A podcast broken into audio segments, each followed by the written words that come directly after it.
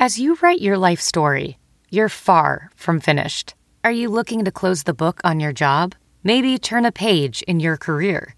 Be continued at the Georgetown University School of Continuing Studies.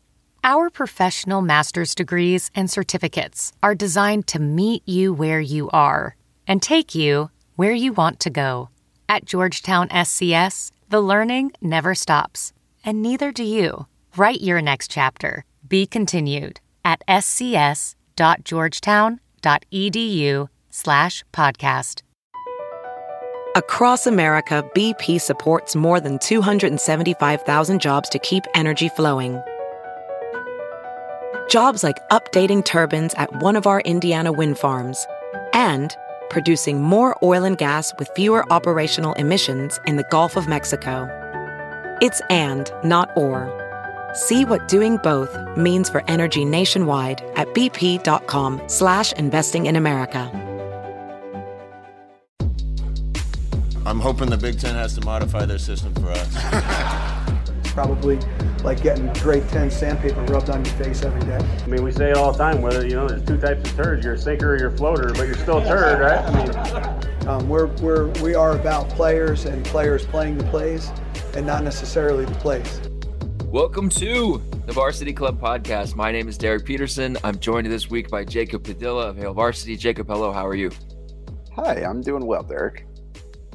You, uh, it's ba- it's it. Basketball season has started, so I'm sure you're doing better than before basketball season started. At the same time, this has been a very wacky, weird, stressful start to the basketball season. Um, not for you as a Creighton alum. I mean, they're they're good. You're fine there, but the rest of us have to deal with weird results. And uh, th- there have been some some weird results. So we're going to talk a little bit about um, Nebraska basketball. They started two and oh. They did not win a third game. Uh, that was Thursday night. We're recording this Friday morning because I wanted to see what the result of the Saint John's game would be before we recorded this. Um, so we're going to talk a little bit about Nebraska basketball. But first, Jacob, I want to ask you um, – There, there have been some some interesting uh, developments to start this basketball season. Michigan State almost took down Gonzaga, and then followed it up by beating Kentucky. And it's not a weird result. It's a Michigan State team, Tom Izzo, but they were unranked, um, so it's gonna, you know, it's gonna catch headlines. Um, Colorado went to Tennessee and beat Tennessee, and Colorado also has losses to Grambling and UMass. Um, there have been some some strange college basketball results so far. Has this been the most entertaining start to a season that we've had in a while, or is this just standard? Uh, I mean, th- there definitely have been some, I-, I think, more than usual, like, what the heck happened there? Like, it's mm-hmm. crazy, like, the, the conference that you uh, you cover out there, the Pac twelve, the, the Pac twelve Slack Legacy Series or whatever it is, Uh, that went very poorly for the the, the Pac twelve. It did. Uh, they lost all the road games. It did. So, yep. uh, pro- which probably means uh, we're never going to see one of these again, where a high major is willingly going to multiple low mid uh, low to mid major teams as part of a challenge anymore. Uh, yeah. So it's it's funny the uh, the little uh, the. The lesser conference finally gets a chance to to host somebody and absolutely takes advantage of it. And mm-hmm. so it'll be a, it's not a one-time off because they got a multi-year deal, but I don't think we're going to see other leagues following suit, unfortunately, which that's how it works. Uh, I wish it didn't, uh, but everybody's worried about themselves. Uh, no, hey, but everybody else kind of uses the Pac twelve as sort of the guinea pig to make sure that they make the mistakes over there yeah. so that the rest of the conferences know what not to do. Yeah. Well, what's interesting is uh, all the kind of the N I L fearmongers talked about how this was the death of the mid-major and these other these lower level programs aren't going to be able to compete because the, the, the big schools are just going to be able to throw all the money around. And um, so far, that has could not be further from the truth, which uh, not surprising to me. Um, there's only so many roster spots you can have, and guys Uh, are kind of fall through the cracks everywhere. Like, there's a reason it worked the way it did before, and it'll be the same even with N I L. Um, some guys that that could play at high majors will fall through the cracks, and um, some of those guys will stick it out at the mid majors because they've got a good relationship with the coaches. They like their situation. Some guys will leap to the to the the big conferences, and but even some of those guys that do don't necessarily like turn into superstars uh, at the. They just end up being role players and kind of more of the same. So um, ultimately, I, I'm not. I, I think it, it just it's college basketball. Like even even the best teams, uh, and not all these teams that lost are the best teams, but even high majors um, can, can struggle against against lower to mid majors when those on any given night. Let's um. Which do you want to start with first? Because you were at the Nebraska Creighton women's basketball game, um, and you got to spend a little bit of time around the Creighton program before that game, and then obviously you're gonna you cover men's basketball, so you're you're intimately aware of what's going on with them. Um, so you had to suffer through the second half of the Saint John's game. Which do you want to start with first? Like we, it was it was one of those things where I was like, let's start, let's talk basketball, so I don't have to talk about football, and uh, and then basketball was like no reprieve.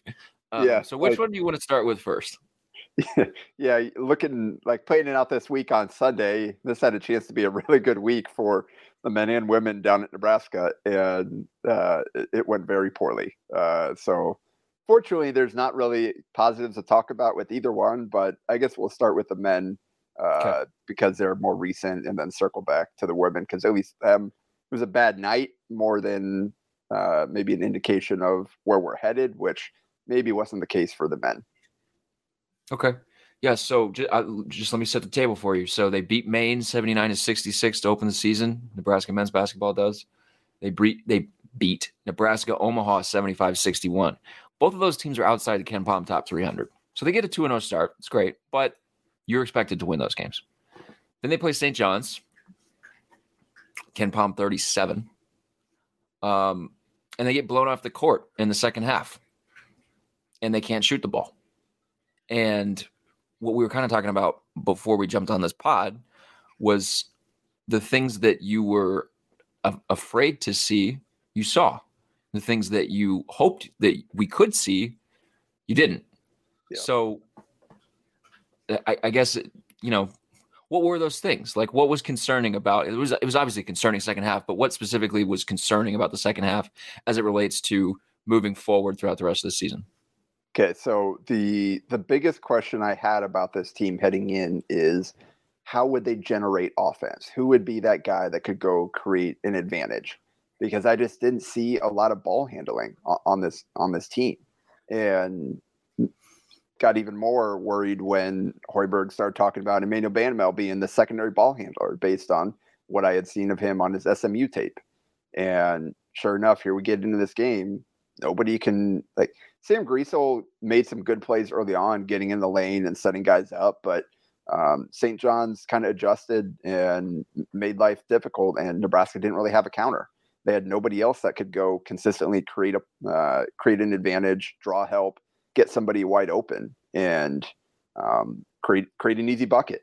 And that's where everything they took was contested um, or uh, a jump shot, and they did not. Hit, they were five of twenty-seven from three, and the I mean, you look at a guy like Juwan Gary. He got off to a great start um, in that exhibition, scored twenty-one or whatever in the first game. You're like, oh, hey, uh, maybe he's gotten better offensively. Hit a couple of threes early on, um, and we're thinking. And Hoiberg talked about the improvement he made there, and um, but then here we are, eight points on four, four, uh, four of fourteen shooting, zero of five from three. It, he, again, continues to rebound the ball well. He'll, he'll scrap on defense, but um, he's just not a particularly skilled player, although he is aggressive.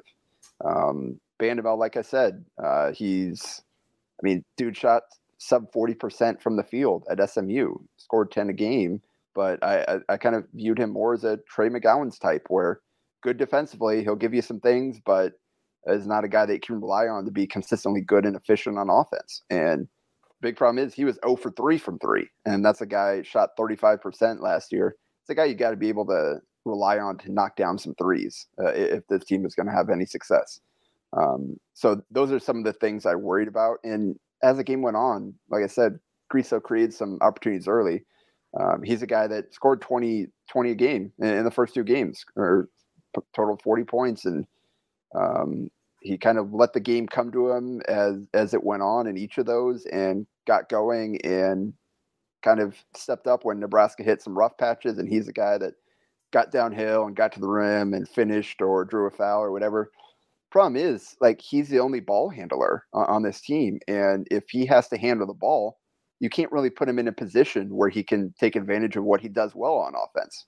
And with guys couldn't really get open off the ball in advantageous situations and threatening spots, um, he ended up having to force some bad passes, made a couple bad decisions, but um, some of his turnovers were simply nobody was doing anything. He had nowhere to go with the ball, or uh, guys were sneaking up behind him and nobody was communicating, or uh, they were just double teaming him because they're not worried about leaving anybody else. And so they just had no kind of answers, like, how are we going to score points?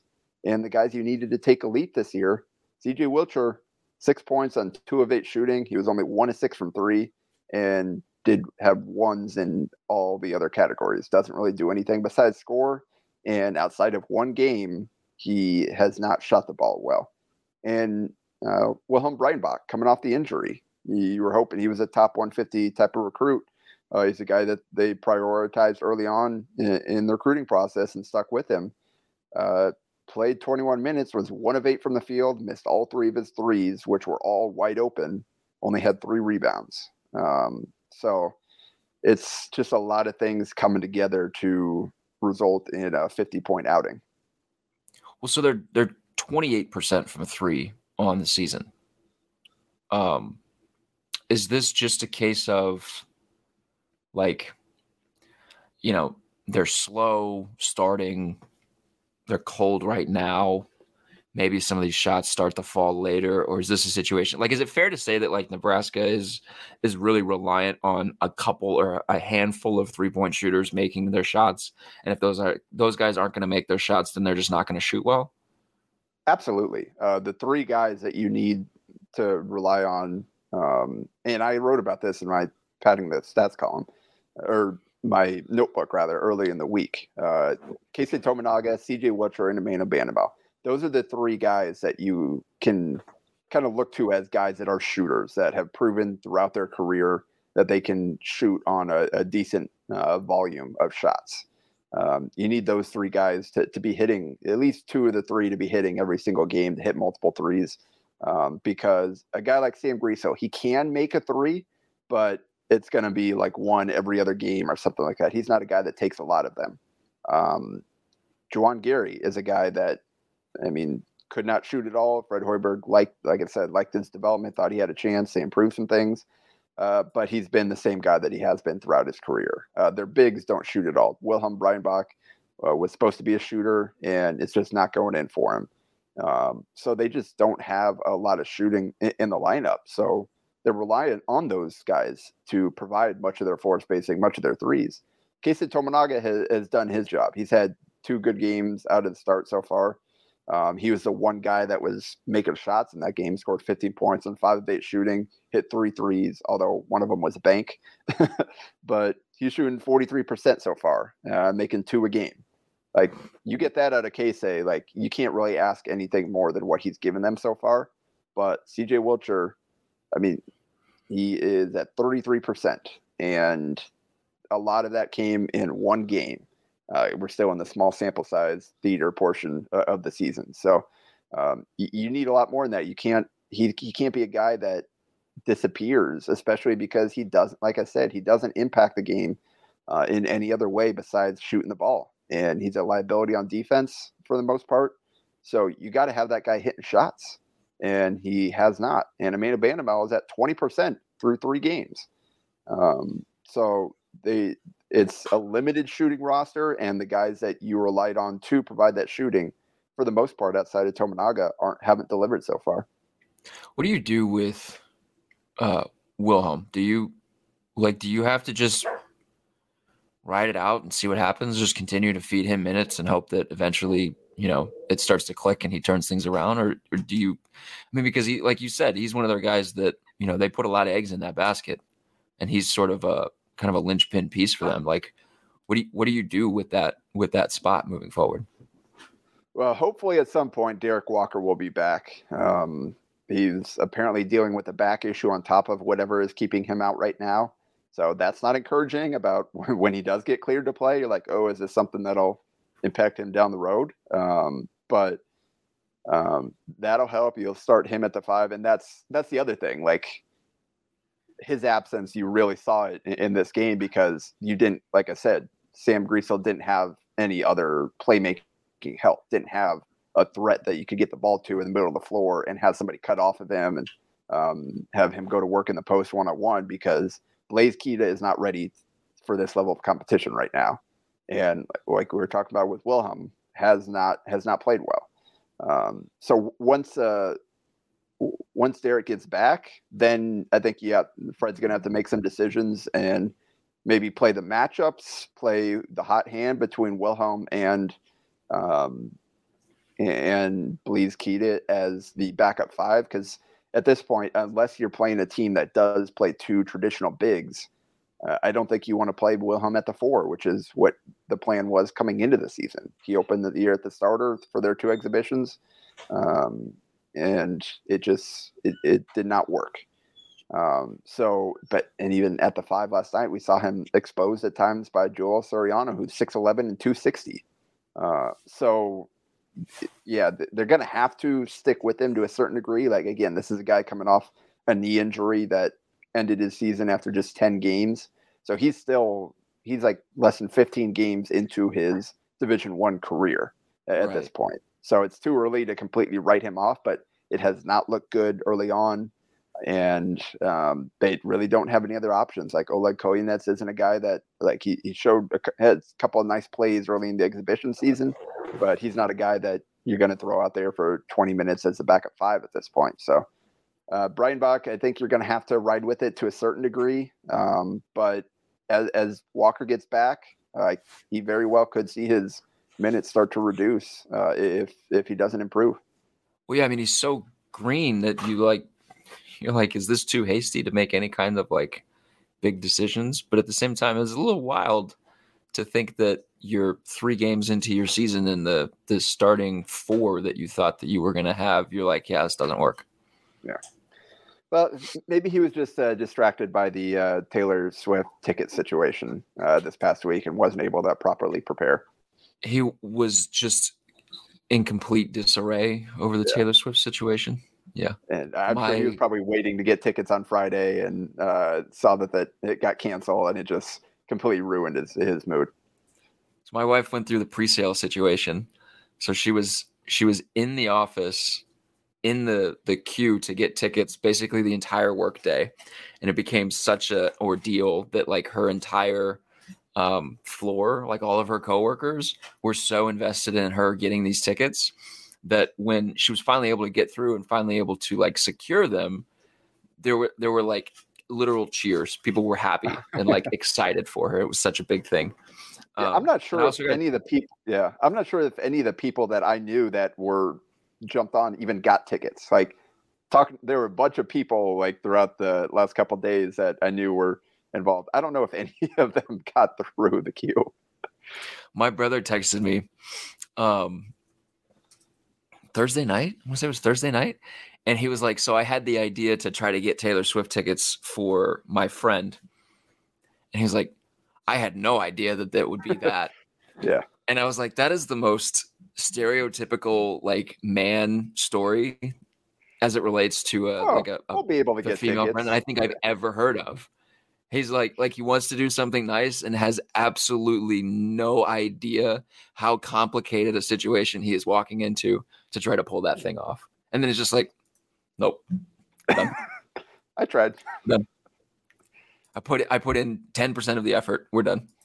It was it was perfect. It was a perfect story. Um, another thing he texted me was that he's surprised uh, that Nebraska hasn't been able to win, given how well, he said, relatively successful they have been recruiting. What are your thoughts on that? Um, I, I think you look at the totality of all four of these rosters, and I think the The recruiting well portion of it, it probably isn't accurate, and they they've they've landed some stars in the mix here, but they haven't been able to form a full rotation of quality high major starters at, at any point. And you look at right now, like recently the recruiting wins, obviously Bryce went one and done, but um, like Wilhelm Breidenbach was the second best recruit in that class, top one fifty. He's not giving you anything at this point. Ramel Lloyd Junior was the top recruit in this last class, and he's redshirting right now because he couldn't crack the rotation to, to open the season. Um, and the other guys in the class are kind of just like average three-star recruits. Um, and Blaise Keita was considered the best JUCO center in the country by some. Um, he's really struggled to make that that leap from JUCO to D one, and I'm not surprised. Like watching his his uh, JUCO tape from last year, um, like I wasn't quite sure how he'd fit in at this level and on this team. Um, you, you go like just you look back at some of the role players, like a Kobe Webster, a Lat Mayen, guys like that. Um, they just weren't good enough to be what you needed them to be at this level. Um, so just kind of throughout, they haven't been able to. I think uh, the reason Hoiberg is where he is right now, he made a mistake with the Matt Abdelmassi situation and trusting him to come here and replicate what they did at Iowa State. I think a lot of the a lot of the best guys that they landed don't fit the way that Hoiberg wanted to play, and a lot of the role players that they landed weren't good enough to fill their roles consistently, which made life even more difficult for the best players that didn't fit. And that's how you like all that comes together to produce four non-functioning offenses at this point, not to mention uh, sacrificing on the defensive end with a lot of those recruits because you were trying to, to, to kind of look for the offensive ability. Um, th- this is the first year that they, they added some like the physicality and hustle guys. Like there was one possession where Sam Griesel hit the ground twice on, on the same possession. He dove, like he, he's pushing the ball in transition. Defender gets a hand in there. He dove and knocked it ahead to uh, a teammate. Um, and then I don't know, got blocked or forced a bad pass or whatever. And then he dove again to try to save the ball back uh, to his team. Like, that guy's giving everything, giving you everything you got. You got a guy like Denham Dawson out there hustling. Juwan Gary is just going hard. Like they, they're hustling, they're, they're they're fighting harder, but the offensive talent just isn't there. And defensively, they're still they're still not. I, I think they're better the personnel, but they're not equipped to be like a lockdown defense right now. They don't have any rim protection besides taking charges, and they are lacking in perimeter quickness. Um, you've got a six, seven guy like Sam Griesel guarding, um, like Posh Alexander or Andre Corbello, because, um, you, your Bandoumel is your best on ball defender and he's a six, four shooting guard. You don't have anybody that can really guard quick point guards. And then C J. Wilcher, you got to try to hide him somehow. Um, so I think the, the recruiting has not gone as well. They've had some bad things, like had some bad luck with the COVID situation in year two uh, and how they were impacted by it. They've lost some games in some just like bizarre ways. Uh, that and so in yeah, Nebraska that bad luck. Ways. Not bizarre yeah, ways. Exactly. They're not bizarre anymore. It's Nebraska. That's ways. True. That that is very true. But you add all that together, that's how you go from uh, a bad record to the worst record that the coach has had at, at Nebraska. Um, so I, I think, yes, you, you look at the recruiting class, you see some, some highly regarded players in there, but if you look at the totality of the situation, they haven't recruited a full Big Ten competitive roster yet through four years. That's, um, I mean, that's, that, that's ultimately on Fred. That, yeah. that ultimately falls on Fred, their inability to, to get players in here and sort of, um, help them reach potential is on Fred. Um, the inability to sort of find guys that fit what he wants to do is on Fred. You got a tweet. I'm going to quote a very smart basketball guy uh, last night watching the game. Effort only takes you so far. You need to execute as well. They haven't done that in any phase of the game this half. That's Jacob tweeting that, by the way.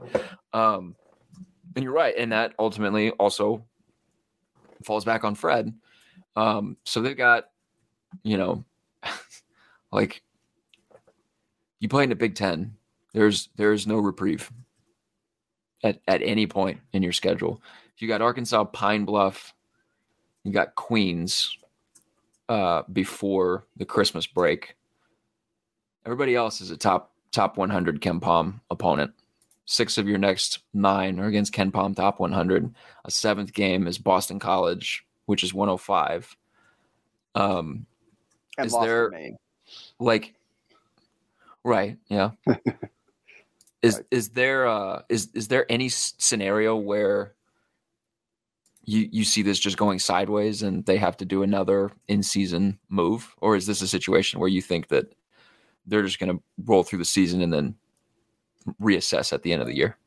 Yeah, I I'd lean reassess at the end of the year, just um, because I I think uh, with a guy like Griesel, with some of these guys, again, w- we haven't seen them with Derek Walker. Like, he's your best or second best player on the team, uh, on a team already short of playmakers, difference makers. You're missing one of the guys that can can be that. Um, it's not like not like Walker's a Hunter Dickinson or somebody like that. That's going to completely change everything once he gets back. But for a team with such small margins, you need every little bit you can get. And so we'll see kind of what they look like once he gets back. Um, and again, a guy like Griesel, I think he, I think this was kind of a unique situation. Like, I don't foresee an eight turnover game, a four point eight turnover game from Griesel again.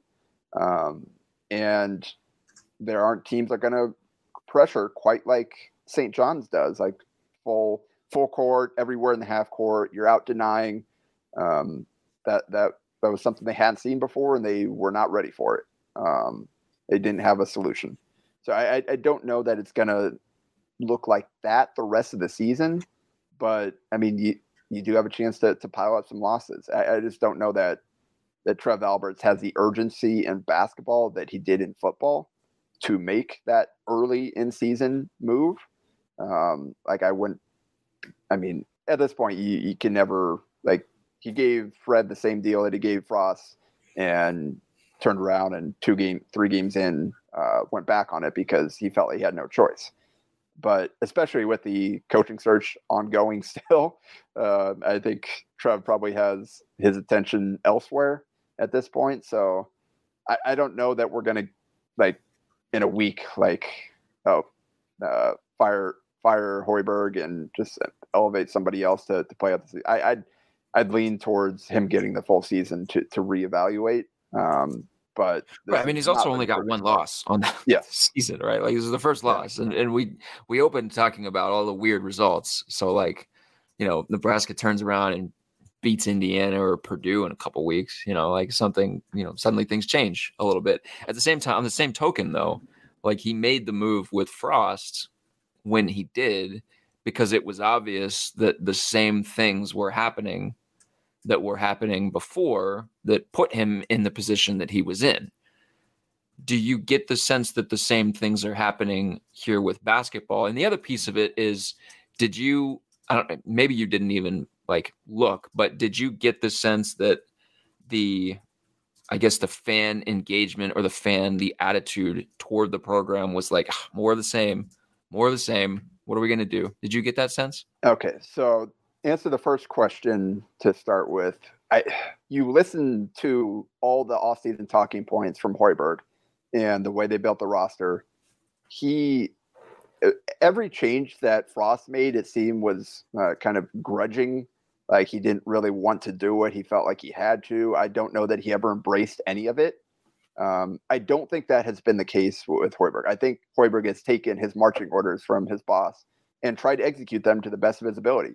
He's trying to go get a team that plays hard, that plays together, that is going to give the, the fans everything they've got night in and night out. Like, he's tried to go do that, and that's what he's been emphasizing. That's what the offseason was all about, developing that kind of play.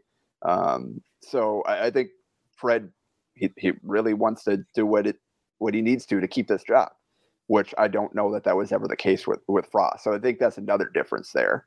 Um, so we'll see, is he could is he able to execute that that that uh, that um, I guess that plan, kind of make that uh, that vision a reality. uh, to to Albert's uh, satisfaction. Uh, early indications are maybe not, but he I think he put in a good faith effort and has at least made the changes that um, I, I think Bigelow kind of. We talked about this early in the season, one of our episodes. Bigelow dug up the the quote from Alberts to the to World Herald about he, what uh, what he wants to see in a basketball team. And you fast forward through all Hoiberg's summer and preseason press conferences, basically regurgitating all the points that that Alberts made in that quote. So um, on that, so it's not necessarily more of the same, um, except for their struggle, their offensive struggles. Um, so uh, on that point, I, I do think Hoiberg has tried to change. Um, we'll see if this was uh, a lot of things coming together, or if this is just what it's going to be moving forward. Like you said, we'll, we'll get plenty more tests coming up here soon. Um, but on the second point, I think the kind of the resiliency that they showed in the first two games, which you don't want to have to show resiliency against sub three hundred teams. But uh, show like this is a team that did not start two and oh at any point under Hoiberg's tenure until this year. They lost one of their first two games in each of the first three years. Um, they have not lost a bye game yet, which has not been the case the last three years. So at least the game they lost was on the road against another high major. Um, and a good but, team. Yes. Uh, we'll see. Uh, Saint John's, I think a lot of Nebraska leading at halftime twenty-seven twenty was as much to do with Saint John's as it did uh, Nebraska, I think. Their shot selection was awful in that half, but Nebraska also made some good defensive plays and played hard on that end. Um, so I have to give them some credit, but um, we'll, we'll see how good Saint John's ends up being. But um, I think there were some fans that were buying into kind of the talking points, the the grittiness, uh, this is a team that's playing better together. This is a team that I, I saw a lot of comments about, uh, have more fun watching this team than I did at any point last year, um, despite having uh, Bryce McGowan's and guys like that on the team. Um, so I think there was a little bit of like hesitant buy-in. Um, but I think last night, like I said, kind of uh, emphasized all the fears that the fans may have had about this team and where they're going to struggle. Uh, and now people are kind of fall, a lot of fall, are falling back to, well, more of the same. This, this is it. Like waiting towards next year already. Um, so that, that it is kind of, it's the fan base is on, uh, I think it's kind of thin ice where any little thing um, can push them right back into ah, now this, the season is hopeless. Mm-hmm. Um, and I, I think that, That certainly pushed them in that direction, uh, th- that game last night. But we'll see if they can find a way to get them back and to, to right the ship. Real quick, Nebraska women's basketball lost seventy-seven fifty-one to Creighton in Omaha. Um, I guess what was your main takeaway from from that game? This is, it, it seems like a better uh, program the women's team is than the men's team, at least at this point, further along. Um I guess, what you know, do you agree with that? And what, what was your takeaway from the, the Creighton loss? Yeah, I think, I mean, that was number twenty versus number twenty-two, sold out arena, stage, stage was set for uh, a big time showdown. And as fun a game as we've had in this series in a while. And Nebraska just, just didn't show up. Uh, Creighton went and tested themselves on the road at South Dakota State, who entered the season ranked, and at South Dakota, who made a deep postseason run last year. And those are both teams that Creighton has struggled with uh, in, in recent years. And they went to them and they, they took care of business, won both those games um, and came back home. This was their first home game. So that's a team that went and tested themselves and showed that they were capable. Nebraska, on the other hand, played a couple of cupcakes and won very easily and didn't really have to work that hard for it. And so you come into this game, like, you like the, the pieces, like the talent, but they just didn't look ready to play this game. They looked panicked all night. Creighton had a great game plan to take away their strengths, and Nebraska just never found a way to, to counter. They kept trying to force the same things and that, that weren't working, and they stuck with it instead of trying to find a different way to attack them or finding a way to beat the, the game plan that, that Creighton had for them. Um, so this was, I think this was a wake up call for Nebraska, and they had their best players did not play well. And um, they didn't really get much from the bench either. Like, you had a couple plays here or there. Um, but for the most part, they just, they, they had no answer for what Creighton was doing. And um, Creighton didn't even get a great game from their best players. It was Molly Mogensen and Carly Batchelor, who combined for thirty-seven points on sixteen of twenty-four shooting, which that's like their fourth, fifth option there. I mean, Batchelor wasn't even starting uh, this year until Rachel Saunders got hurt and missed a game. And Saunders is uh, a key piece for them. So Creighton, not only did they win by twenty-six, they did it without one of their starters. So uh, I think this is a wake-up call for Nebraska. Uh, the talent is still there. Like, Lux Markowski is a, a very good player. Jazz Shelley isn't going to shoot four for fourteen many games.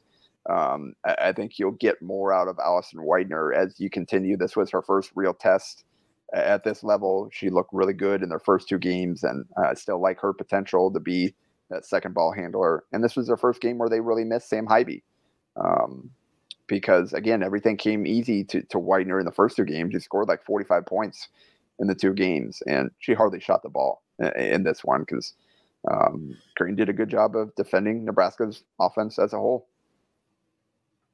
Okay. Well, uh, we got a lot more games left, um, a lot of season left. There are, both programs are only three games into their season, so lots of games left.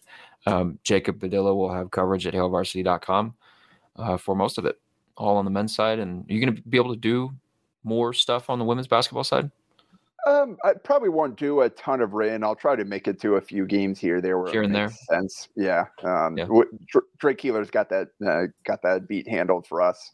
So definitely go follow him if you want more from them. You, you'll mostly just get thoughts and observations from me, and we'll we'll have Drake on periodically to on the Nebraska Shoot Around, our podcast, to to to make sure the women get uh, some attention that they deserve. But um, yeah. Um, Go subscribe to that podcast as well if you want more hoops talk, including more of a breakdown of that Creighton Nebraska game. We spent thirty minutes on that, um, so you can that's you can still go listen to that. But uh, yeah, that's, that's kind of what I got. Jacob and Jacob, Padilla and Bigelow, the Nebraska Shoot Around podcast. Like you just said, make sure that you are subscribed to all the Hale Varsity podcasts. Uh, Brandon Vogel has the I I D Preview Show. Aaron Sorensen, Sasha Durkin have Mind Your Own. Um, Jacob, thanks for coming on. It's good to catch up. Thanks for having me. Hopefully uh, the next time we talk, uh, we'll have some better basketball to break down. Yeah, we'll see. uh, we'll be back next week with another podcast. In the meantime, uh, like I said, keep reading hale varsity dot com. Uh, go to the website and subscribe using the promo code VARSITY. Make sure that you can read everything and anything that you want to read. So shouts to you guys uh, for listening to this episode every week. Shouts to Cam for producing this episode every week. And we'll be back next week. Thanks, guys.